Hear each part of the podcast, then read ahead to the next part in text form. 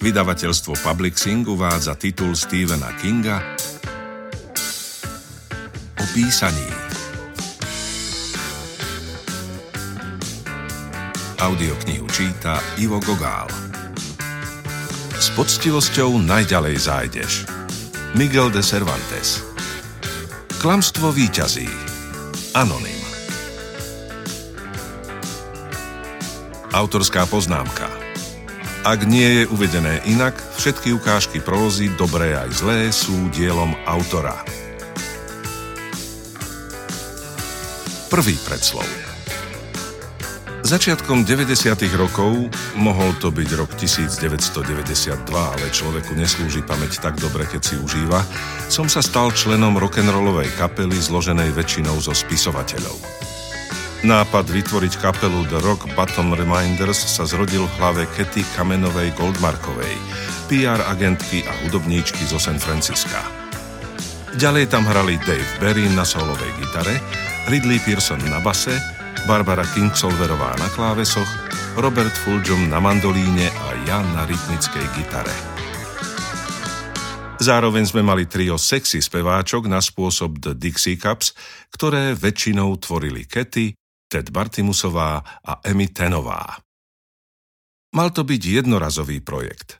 Zahráme na americkom knižnom veľtrhu, pobavíme ľudí, zaspomíname si na hriešnú mladosť a potom sa rozídeme. Napokon to bolo inak, lebo skupina sa nikdy úplne nerozpadla. Zistili sme, že spolu hráme radi a s pár nájomnými muzikantmi hrajúcimi na saxofóne a bicích na začiatku aj s naším hudobným guru Alom Cooperom v strede kapely, znieme dosť dobre. Ľudia si na nás kupovali lístky. Nie síce také drahé ako na U2 alebo Brusa Springsteena, ale povedzme, že sme si mohli dovoliť hrať, ako vravíme my starí muzikanti, za cesták. Vyrazili sme na turné, napísali sme o tom knihu, moja manželka fotila a tancovala vždy, keď ju to posadlo, čo bolo dosť často, a stále občas hrávame.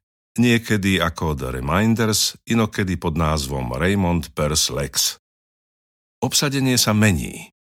Barbaru vystriedal za klávesami Mitch Album a Al už s nami nehráva, lebo sa s Kety posekali. Ale jadro zostalo. Kety, Emmy, Ridley, Dave, Mitch Album a ja.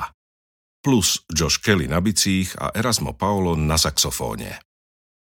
Robíme to kvôli hudbe, ale aj kvôli partii. Máme sa radi a ceníme si príležitosť občas sa porozprávať o povolaní, ktorým sa živíme a ktorého sa, ako nám všetci radia, máme radšej držať. Sme spisovatelia a nikdy sa jeden druhého nepýtame, odkiaľ berieme nápady. Vieme totiž, že to nevieme.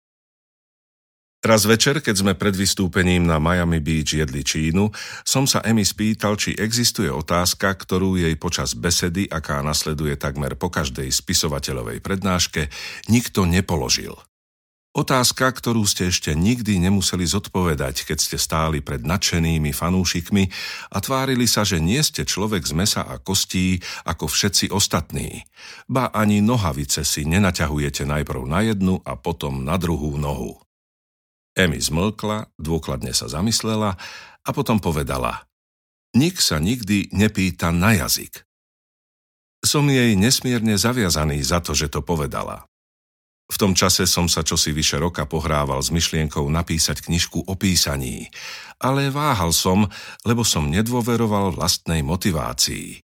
Prečo sa mi chce písať práve o písaní? Prečo si vôbec myslím, že k tomu mám čo povedať a že by to mohlo niekomu pomôcť. Jednoduchá odpoveď znie, že ten, kto predal toľko beletristických kníh ako ja, musí vedieť niečo užitočné aj o tom, ako ich píše. Lenže jednoduchá odpoveď nie je vždy pravdivá. Plukovník Sanders predal strašne veľa vyprážaných kúreniec, ale nie som si istý, či sa niekto túži dozvedieť, ako sa vyrábajú.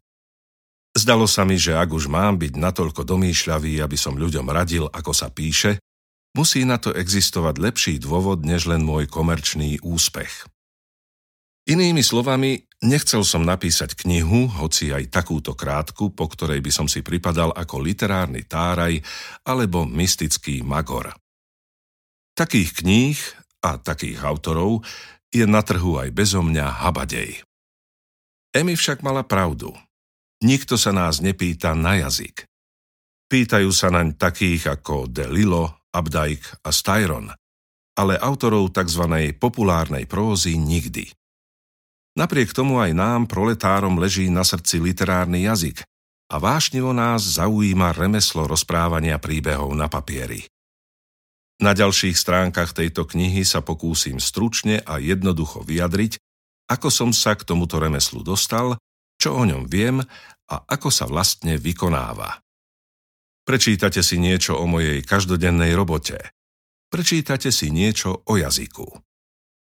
Túto knihu venujem Emy Tenovej, ktorá mi veľmi jednoducho a jasne povedala, že ju môžem napísať. Druhý predslov Táto kniha je krátka, lebo väčšina kníh o písaní je plná táranín. Spisovatelia, vrátane mojej maličkosti, sami celkom nerozumejú tomu, čo robia. Ani prečo to funguje, keď je to dobré, ani prečo to nefunguje, keď je to zlé. Povedal som si, že čím bude táto kniha kratšia, tým menej táranín v nej bude. Významnou výnimkou z pravidla o táraninách je kniha Prvky štýlu od Williama Stranka Juniora a E.B. Whitea. V nej sa táraniny vyskytujú len zriedka alebo vôbec. Samozrejme je to krátka knižka, má 85 strán, oveľa menej než táto. Hneď vám poviem, že každý nádejný spisovateľ by si mal prečítať prvky štýlu. Pravidlo číslo 17 v jej kapitole Princípy kompozície znie Vynechajte zbytočné slová. Pokúsim sa tu o to. Tretí predslov.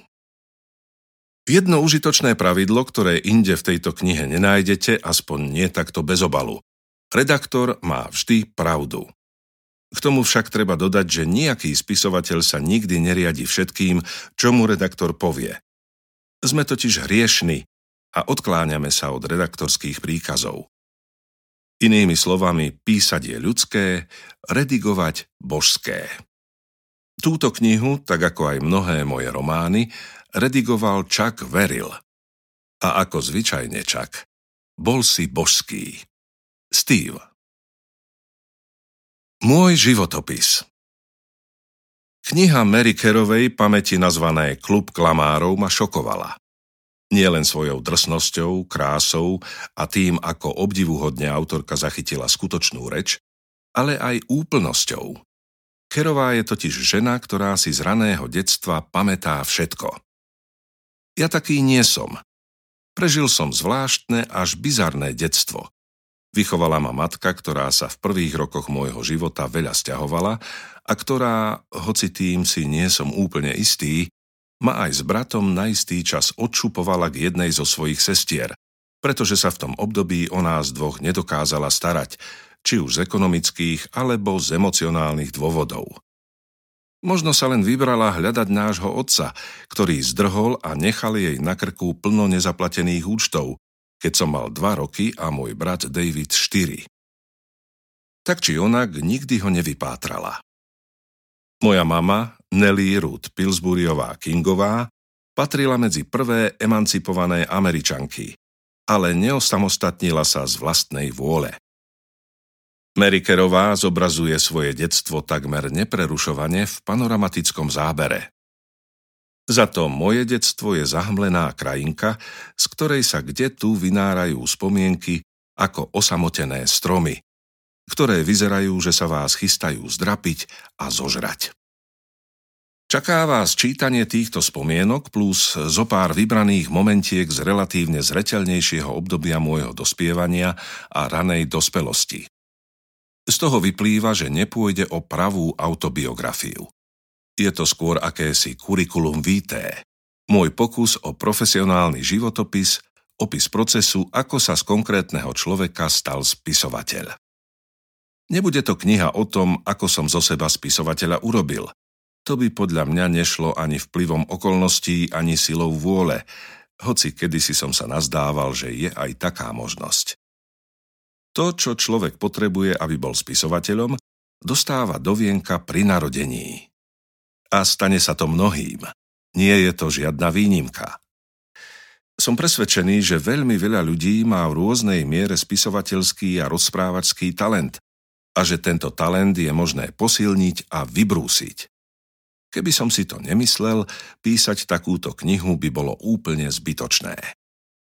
Prečítate si, ako to prebehlo u mňa, ako pramálo hladký vývoj, v ktorom zohrali úlohu ambície, túžba, ale aj šťastná náhoda a štipka talentu. Nesnažte sa čítať medzi riadkami a nehľadajte leitmotív. Nič také jasné tu nie je. Čakajú na vás len momentky, a väčšinou ani nie poriadne zaostrené. Kapitola 1. Moja prvá spomienka sa týka toho, ako som si predstavoval, že som niekto iný. Presnejšie, predstavoval som si, že vystupujem ako silák v cirkuse bratov Ringlingovcov. V skutočnosti som sa nachádzal v dome tety Etelin a strýka Orena v Darheme v štáte Maine. Teta si na túto príhodu spomína pomerne jasne a tvrdí, že som mal dva a pol, možno tri roky. V kúte garáže som našiel kváder z cementu a škvary a podarilo sa mi ho zdvihnúť. Pomaly som ho nosil po garáži, kráčal som po hladkej betónovej dláške, no v duchu som videl sám seba vyobliekaného v zápasníckom úbore zo zvieracej kožušiny. Pravdepodobne pochádzala z leoparda, ako nosím kváder v cirkusovej manéži. Ľudí tam bolo požehnanie a čušali ako zarezaní. Môj pozoruhodný výkon zvýrazňovalo belaso-biele svetlo reflektora. Na úžasnutých tvárach divákov sa odrážal celý príbeh. Ešte nikdy nevideli také neobyčajne silné dieťa. A to má iba dva roky, zamrmlal kto si neveriaco. Nevedel som však, že v dolnej polovici kvádra si vybudovali malé hniezdo osy. Jedna sa zrejme rozzúrila, že ich nešetrne prenášam, vyletela von a uštipla ma do ucha. Bolesť bola taká ostrá ako jedovatý šíp inšpirácie. A rozhodne bola najhoršia, akú som za svoj krátky život zakúsil. No prvenstvo si udržala len niekoľko sekúnd. Keď som si kváder pustil na bosú nohu, a pridlávil si ním všetkých 5 prstov, na osu som celkom zabudol.